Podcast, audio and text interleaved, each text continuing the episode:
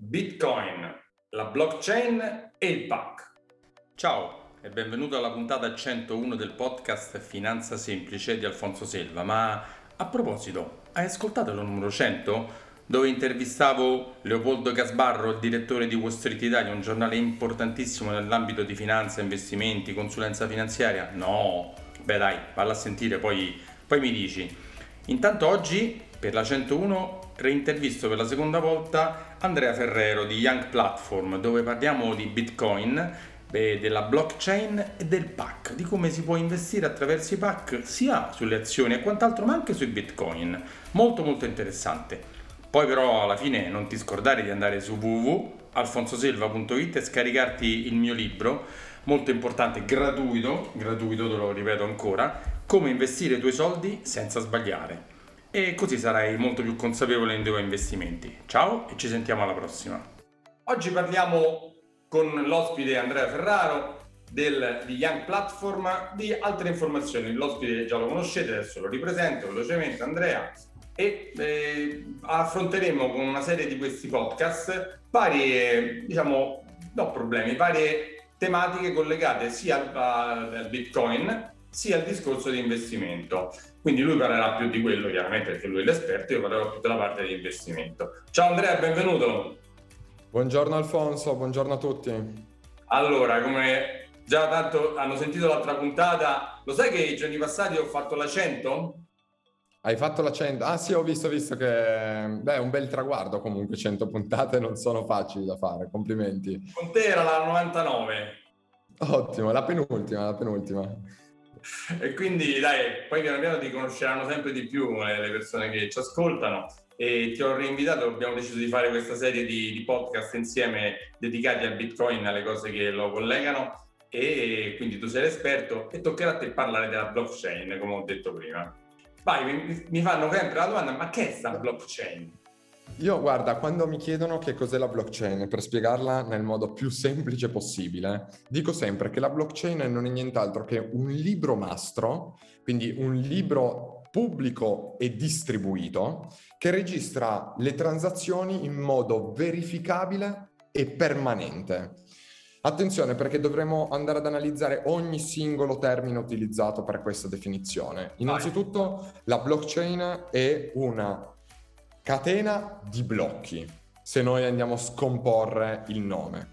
Una catena di blocchi... Blockchain, catena di blocchi. Corretto. Però in italiano così già iniziamo a renderci conto di che cosa stiamo parlando.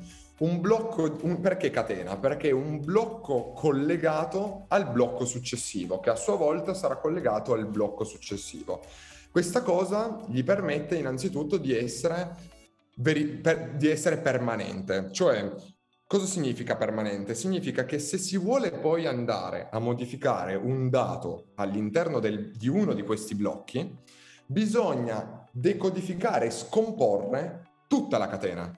Non si può andare ad aggredire un singolo blocco e modificarlo. Bisogna decodificare tutta la catena, arrivare a quel blocco, modificare il dato e poi ricostruirla e questo gli permette di essere molto difficile da andare a modificare per questo motivo si dice che è permanente una Beh, volta no, che il dato viene inserito. Vai. Diciamo che non è impossibile perché quasi niente è impossibile, però è di una difficoltà e di un costo talmente elevato, giusto? E questo è il concetto. Giusto. Difficoltà, giusto. sia la difficoltà computazionale, sia il costo che uno dovrebbe affrontare per poter fare questa modifica che il suo costo non conviene poi per il guadagno che c'hai. Questo è il concetto. Corretto. E in più noi abbiamo la, questa garanzia che negli ultimi dieci anni, per quanto l'interesse di farlo magari era di diversi soggetti nel mondo, non ci siano mai riusciti. E comunque dieci anni non sono pochi.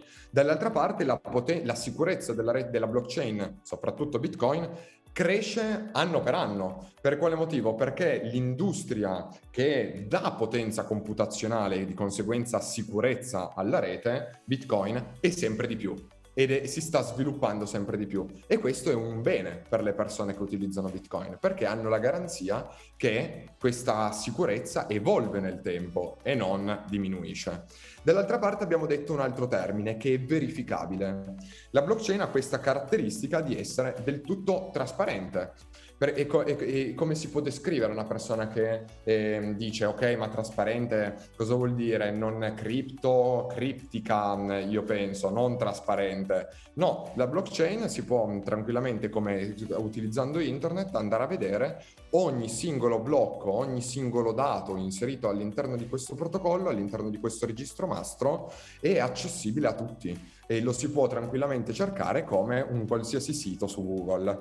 Quindi è veramente la cosa più trasparente eh, che c'è in questo, in questo momento. Tutti possono vedere quanti soldi, quanti bitcoin ci sono all'interno di un determinato wallet e quei bitcoin quando sono stati spostati, verso chi sono stati spostati, eccetera, eccetera. Poi abbiamo detto che è distribuito. No, questa cosa che hai detto è molto molto importante perché tu, tu, come sai ci sono i detrattori di bitcoin che dicono che sono usati per frodi, per eh, ricatti, per quello, per quell'altro e il bitcoin è la moneta tra tutte le criptomonete perché non è l'unica chiaramente che come hai detto tu è tutto rintracciabile. Quindi quella cosa che dicono ah il bitcoin è usato per eh, i riscatti, le frodi ma non, se, eh, se, se, uno volesse e se potesse andare in quello stato dove risiede quel, quel wallet, il problema è che sta in un posto dove non è possibile aggredirlo, ma percentualmente sono molti di più eh, i reati perpetrati usando il cash, dollaro, certo. euro, che percentualmente quelli fatti per, usando il bitcoin, perché volendo chiunque, non un esperto super informatico, ma anche una persona normale, può andare a vedere che, che tragitto hanno fatto questi bitcoin. Quindi la grande farsa, la grande balla del bitcoin è segreto non è vero per niente. È pseudo anonimo, si, dice, si, parla di pseudo anonimato, vuol dire che noi non siamo in grado di capire qual è il soggetto dietro a quel, a quel wallet, a quel bitcoin utilizzato per riciclaggio, per finanziamento del terrorismo, però siamo in grado di capire qual è il, il wallet che lui ha utilizzato, in che step ha fatto fare al, a questo bitcoin e di conseguenza poi andare dai soggetti che sono come gli exchange, come Yang e dirgli ehi guarda che quel tuo cliente, chi è quel tuo cliente che sta muovendo quel bitcoin, ci dai l'identità che andiamo a bloccarlo e di conseguenza è molto più tracciabile bitcoin che il contante, come hai ben detto te.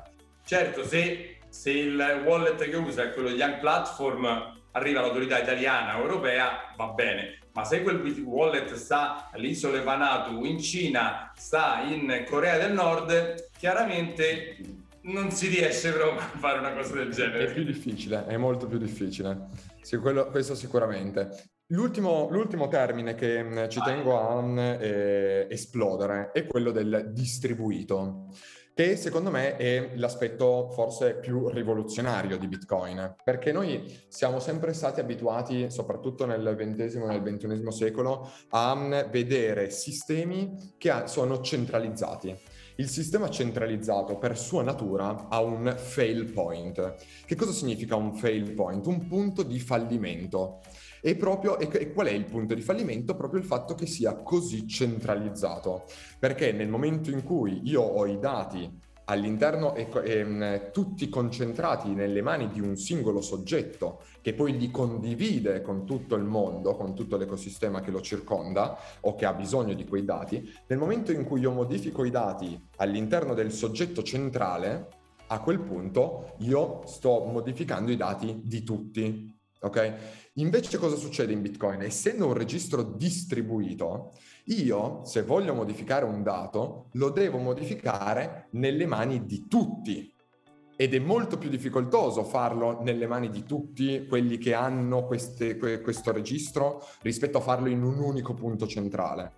E di conseguenza aumenta ancora di più il livello di sicurezza che il protocollo Bitcoin ha e dall'altra parte lo rende molto più resiliente perché per, per, se, se, se, mai N, eh, il, il, mettiamo il 50% dei nodi di Bitcoin si spegnessero perché c'è una catastrofe eh, globale, eh, mettiamo che avviene un, ehm, una mega tempesta elettromagnetica sulla, sulla, sulla Terra, l'intera Europa e l'intera America si spengono la rete Bitcoin, essendo così tanto distribuita nel globo, garantirebbe operatività. E questa non è una cosa da poco, è vero che può sembrare apocalittica come ragionamento, è, è troppo lontano rispetto alla realtà, però dall'altra parte è importante capire l'importanza, scusate la ripetizione di parole, del un sistema resiliente perché le cose stanno cambiando, ci, sa- ci, ci saranno in futuro delle, delle, dei contesti sempre più difficoltosi e il sistema finanziario nel momento in cui l'energia in Europa venisse spenta da un giorno all'altro si spegnerebbe. E questo sarebbe un problema per la società, perché non riuscirebbero a effettuare scambi, Potrebbe, dovrebbero tornare al baratto. Con Bitcoin invece, essendo così tanto distribuito nel globo, riuscirebbe a garantire lo stesso operatività e quindi riuscirebbe a eh, tutelare, tutelare, a tutti gli effetti il, eh, la persona che lo possiede, perché potrebbe continuare ad utilizzarlo. Diciamo anche che usiamo anche la parola, la parola decentralizzato, cioè siccome certo. come detto te, è, facciamo un paragone per far capire. Oggi i sistemi sono quasi tutti centralizzati, cioè c'è la banca centrale o che ne so, Visa, PayPal o tutti i vari sistemi di pagamento, perché stiamo paragonando questi, che hanno un nucleo centrale, no? Se uno si riuscisse a violare il sistema di PayPal e si riuscisse ad entrare dentro, potrebbero entrare in tutti quanti i wallet di PayPal, perché è centralizzato, è lì dentro. Quindi questa cosa potrebbe succedere, fino ad oggi non è mai successa così, però in teoria potrebbe succedere. Invece il fatto che eh, Bitcoin, la rete di Bitcoin nodi, ogni nodo diciamo che è un computer che sta in una casa, in una farm, in un'industria, in una... ognuno è un nodo, è sparso in tutto il mondo, come hai detto te, questa cosa è Impos- quasi impossibile, diciamo sempre quasi impossibile per usare il, questa parola, però diciamo che è impossibile andare a entrare in tutti quanti e modificarli tutti quanti. È una cosa che tecnicamente però fino ad oggi è, sembra impossibile. Giusto? Assolutamente, Questo corretto. È. Quindi il Bitcoin è più resiliente, come dite, più resistente agli attacchi informatici, ha una possibilità che si spengano quasi tutti eh, internet nel globo, perché anche se ne sopravvivono pochissimi, si può riprendere. Assolutamente sì. Io mm, eh, sul, sul, termine blockchain poi mm, naturalmente non tutte le blockchain hanno queste peculiarità così forti come quelle che abbiamo descritto oggi. Naturalmente la blockchain principale in questo momento è quella di Bitcoin, che però mm, dobbiamo distinguere in modo netto la, il protocollo tecnologico dall'asset, che è poi la criptovaluta Bitcoin. Beh, diciamo che eh, tu lo sai meglio di me, hanno, eh, hanno, stanno usando la blockchain anche in altri ambiti, però non è la blockchain di Bitcoin che si usa in altri ambiti, ma è una blockchain centralizzata, il contrario di quella che abbiamo detto adesso, cioè una società ha deciso di fare una blockchain, se la gestisce lei, se la, se la canta e se la suona, come si dice a Roma, e lì potrebbe modificare quando vuole il, il, registro elettronico che si è creato nel tempo. Quindi... Facciamo così, diciamo che le altre blockchain, naturalmente non le principali, Ethereum, Cardano, però quelle piccoline, sono meno distribuite, molto meno distribuite e soprattutto mm, diciamo che mm, eh, di conseguenza il fatto che siano permanenti e un po' meno. Se noi invece stiamo sulle le, le più grandi, invece lì abbiamo un grado di garanzia molto più elevato, molto più elevato. Però ti faccio una, un'osservazione e vediamo se la concordi con me. Vai. Io penso, da quello che ho capito, che ho studiato, che Bitcoin è l'unica che è immodificabile perché è decentralizzata. Perché quelle che hai detto tu, Ethereum e Cardano, siccome appartengono a, a un'entità, ed è successo anche nel passato recente che siccome Ethereum è gestita da un team, se l'è cambiata, a un certo punto hanno cambiato delle cose perché a loro faceva comodo cambiarle, facendo perdere dei soldi a quelli che l'avevano investito prima in un certo modo. Questo non è mai successo con Bitcoin perché nessuno, salvo l'accordo di tutti, può cambiare le regole. Allora, funziona in modo simile anche su Ethereum e su Cardano, ma c'è maggior centralizzazione, quindi sono meno le persone che devono dare il consenso per effettuare delle modifiche. Su Bitcoin, eh, anche Bitcoin, anche il protocollo Bitcoin viene innovato costantemente, però ha delle procedure di update, quindi di aggiornamento sicuramente molto, molto più solide rispetto ad altri progetti. Adesso non entriamo nel, nel, nel concetto, magari lo però per esempio adesso è entrata Taproot, c'è stata il Bitcoin Lighting, cioè ci stanno, perché chiaramente un progetto nato tanti anni fa ha bisogno di essere un pochino aggiornato, però per avere questi piccoli cambi c'è stato il consenso di tutta la rete che è durato un anno, due anni prima di averlo, non è che io mi sono alzato e ho deciso ma adesso cambio, sì cambiamo, boh, no, non è così. Su Bitcoin è un processo lungo, condiviso, eh, gestito, quindi è una cosa molto particolare. È molto robusta e molte persone, qua faccio un piccolo inciso, poi passiamo subito al piano d'accumulo. E mm, così mm, chiudiamo anche mm, il, il tema blockchain con un, uno spunto per chi ci sta ascoltando. Spesso eh, molti dicono che il, la lentezza del protocollo Bitcoin, della blockchain Bitcoin sia un problema, molti dicono che eh, è un protocollo vecchio e che non, non sarà quello che verrà utilizzato in futuro perché eh, proprio per questa sua mh, mm, vecchiaia eh, non, non, non, sarà, non starà al passo coi tempi.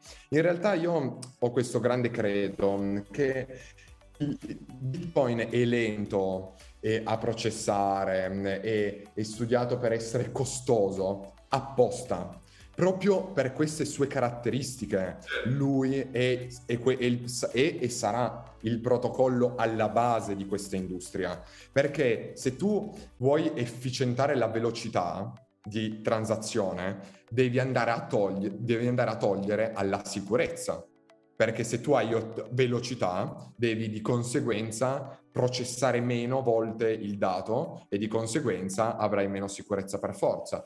Quindi per quanto Bitcoin abbia dei deficit, questi suoi deficit sono la sua grande forza. Beh certo, su questo sono d'accordissimo. Poi magari eh, esploreremo, entreremo più in eh, dettaglio nelle prossime volte. Volentieri. Però ad affrontare il discorso del pack che c'entra col Bitcoin. Uno dice ma che c'entra il pack? Tanto due parole sul pack. Il pack è un modo per investire eh, dimezzando, i, dimezzando ponendo i rischi al minimo. Perché? Perché invece di prendere 100.000 euro e comprarci subito un fondo o tutti i bitcoin adesso, io cosa faccio? Ne prendo 10.000 e ci compro un fondo, un tot di bitcoin e poi ogni mese prendo e ci compro no, 1.000 euro, 3.000 euro, 5.000 euro e questo vuol dire che questi 100.000 euro che io voglio investire non li metto tutti insieme, ma li metto nel tempo. C'è un pro e c'è un contro. Il pro è che se oscilla, per esempio, come è successo adesso, il Bitcoin da 60 arriva a 30, e io ho dei altri soldi, posso andare a mediare a ribasso molto bene. Ma se eh, andasse solo da 30 in su e non, non stornasse mai, non perdesse mai, il fatto di metterli nel tempo mi farebbe guadagnare molto meno. Però, siccome sappiamo che il bitcoin, le borse, le azioni, le obbligazioni, qualsiasi cosa nel tempo ha degli alti e dei bassi, no? Non so se sei d'accordo con me. Assolutamente sì. Per l'investitore, per il risparmiatore che vuole mediare i rischi, il PAC è una cosa fondamentale da usare sia per quello che eh, diciamo che uso generalmente io i fondi comuni, tutto quello che è la parte, sia se vuole investire con il, il Bitcoin. Non so se sei d'accordo, di, di la tua su questo concetto. Io, io, allora sposo al 100% il piano d'accumulo come concetto di eh, come, come, miglior strumento per una persona che non ha una super esperienza nel mondo degli investimenti perché mm, lo, gli permette e lo aiuta a diminuire al minimo le emozioni, che noi sappiamo essere il problema più grande nel mondo degli investimenti e per le persone che approcciano il mondo degli investimenti. Il PAC ha mm, questa sua caratteristica, come dicevi tu prima, proprio di permetterti di accumulare eh, piccole somme day by day, settimana per settimana. E, mm, io l'ho provato anche ad adottare eh, per personalmente e ho notato che ah, è uno strumento con delle efficienze e delle inefficienze. Come il, tutto, le, come tutto, eh, come chiaro, assolutamente. Diciamo che mh, eh, quello che il, il, messaggio che voglio lanciare sul, sul, piano d'accumulo è proprio di utilizzarlo il più possibile in momenti di alta volatilità di mercato e meno quando invece il mercato si trova nel cosiddetto trading range, cioè quando ha bassa volatilità, perché nel momento in cui a bassa volatilità il prezzo medio di carico, bene o male, è quello, nel momento in cui invece c'è alta volatilità di mercato e un giorno ci troviamo a più 50 pips e il giorno dopo a meno 100, invece in quel, momento, in quel caso io che sono un, un investitore mediocre, forse meno che mediocre, eh, ho un sacco di emozioni perché non sto capendo dove mi sta portando il mercato e sono portato a fare costantemente le cose sbagliate. Vendere nel momento più meno opportuno e comprare nel momento meno opportuno. Col pack compro sempre, quindi dove va il mercato so che non faccio danni. Nel momento in cui invece il mercato eh, entra in delle fasi un po' più di accumulo, di consolidamento, oppure proprio in termini tecnici di trading range, Vai pure Alfonso. Per sottolineare quello che dici, il pack è sconsigliatissimo se devi investire sulla parte obbligazionaria. Cioè, fare un pack sulla parte obbligazionaria che ha generalmente dei bassissimi movimenti, salvo, salvo cose particolarissime che sono successe, ma insomma delle eccezioni, eccezioni, fare un pack sull'obbligazionario non ha nessun senso. Se qualcuno ve lo consiglia, non lo fate perché non ha senso. Sull'obbligazionario si fa tutto insieme Mentre certo. invece sull'azionario, sull'oro, sul bitcoin, sulle materie prime, su, sulle valute, su tutte quelle cose che hanno delle volatilità più elevate e poi magari all'interno ci sono dei momenti, dei periodi, delle cose che sono più elevate di volatilità di meno per carità. E quindi il pack è uno strumento ideale come dicete perché quello che io riscontro nel mio lavoro, io faccio anche lo psicologo, dico tra parentesi, nel senso che io tocca andare a calmare i periodi in cui hanno paura e a calmarli quando invece sono euforici, che arrivo e dice guarda quest'anno, gli dico, quest'anno è andato molto bene, abbiamo fatto un più 10, 15, ah mettiamoci tutti altri soldi là, dico no, facciamo un'altra cosa, facciamo più, più... E invece quando stanno magari perdendo il 10, 15, 20%, dico datemi qualche soldo che andiamo a versare per comprare basso. No, sei pazzo, stiamo perdendo un sacco. Togliamoli. Togliamoli. Togliamoli. Mettiamoli. Mettiamoci al sicuro, mettiamoli sul conto corrente. Dico no, no, no, no, non è questo. Quindi... Eh, bello, bello quello che hai detto. Prima lo psicologo e poi il consulente finanziario. Ma guarda, devo, devo, ho imparato negli anni anche questo, perché devi... Intanto, vabbè, devi fare un lavoro prima di dirgli, di dirgli cosa, come e perché, no? Però poi normale se lo scordano, no? Se hanno altre cose da pensare, hanno il loro lavoro, la loro vita. E quindi in quel momento tu gli devi ricordare qual è l'obiettivo, cosa gli avevi detto, perché hai fatto quella cosa. E quindi il pack, il pack è bellissimo. È Assolutamente d'accordo. Quindi, Assolutamente d'accordo. Sulle cripto direi che è un ottimo strumento. Esatto, esatto. Quindi fatevi un pack su Young Platform perché... Ma mi, mi un là per la prossima funzionalità che arriverà sugli Young Platform, che è proprio il piano d'accumulo.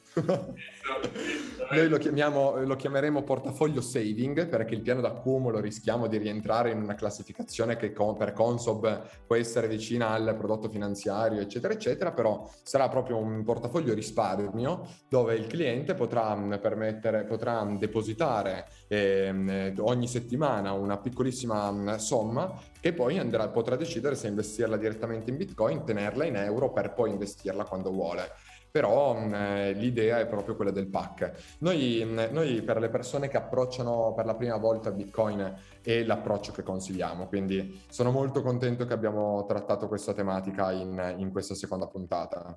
Ricordiamo sempre che l'investimento in Bitcoin è molto volatile, di dedicare una parte del 2, 3, 4, 5% del proprio portafoglio, di non fare scommesse azzardate, di metterci dentro i soldi che uno eventualmente può anche perdere perché può crollare del 50, 60, 70. No, diciamo perché tanto è la verità, eh? eh nel breve termine questo, quindi l'approccio molto tranquillo, ma come può succedere pure sull'azione? Perché se ti compri l'azione Tesla o l'azione, eh, che ne so, Netflix, eh, può avere delle grosse botte micidiali e quindi portare a perdere tanti soldi anche quello. Quindi calma, tranquillità, Assolutamente. Dedicarci una, una piccola parte con quella stiamo tutti tranquilli.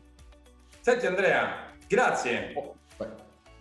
Grazie a te Alfonso. E io devo fare la premessa perché non sono consulente finanziario, tutto quello che ho detto non sono consigli. Alfonso invece lui ha, ha, ha questo, questo, privilegio di invece poterlo, poterlo, fare. Dall'altra parte quello che consiglio in modo veramente eh, spassionato, eh, se non siete eh, persone che, che fanno questo di professione, affidatevi a persone come Alfonso che invece lo fanno per mestiere. Questo è sicuramente la metodologia, lo strumento ancora migliore rispetto al piano d'accumulo, perché come abbiamo detto prima, mh, spesso il mercato mette, metterà sempre il, l'investitore neofita in grande difficoltà. Esatto, è successo e succederà ancora. Invece, Buona giornata a tutti. Se voi volete andare Bitcoin, comprare, eh, andate da Young Platform, Andrea sarà lì, dietro, dietro il computer ci sarà lui, dice sì sì, ta, ta, ta, e fa tutto lui. Scherzo Andrea, lo sai. Eh. Andrea, grazie a tutti. La prossima, un altro argomento penso molto interessante per le persone che ci seguono, va bene? Molto volentieri. Alla prossima allora, e grazie per averci ascoltati. E mi, mi, mi, raccomando, andate sul mio sito www.alfonsoselva.it, scaricatevi il libro. C'è anche una piccola parte sul Bitcoin dove dico, ma chiaramente l'esperto è lui, non sono io. E fatemi, ditemi cosa ne pensate. Ciao alla prossima. Ciao.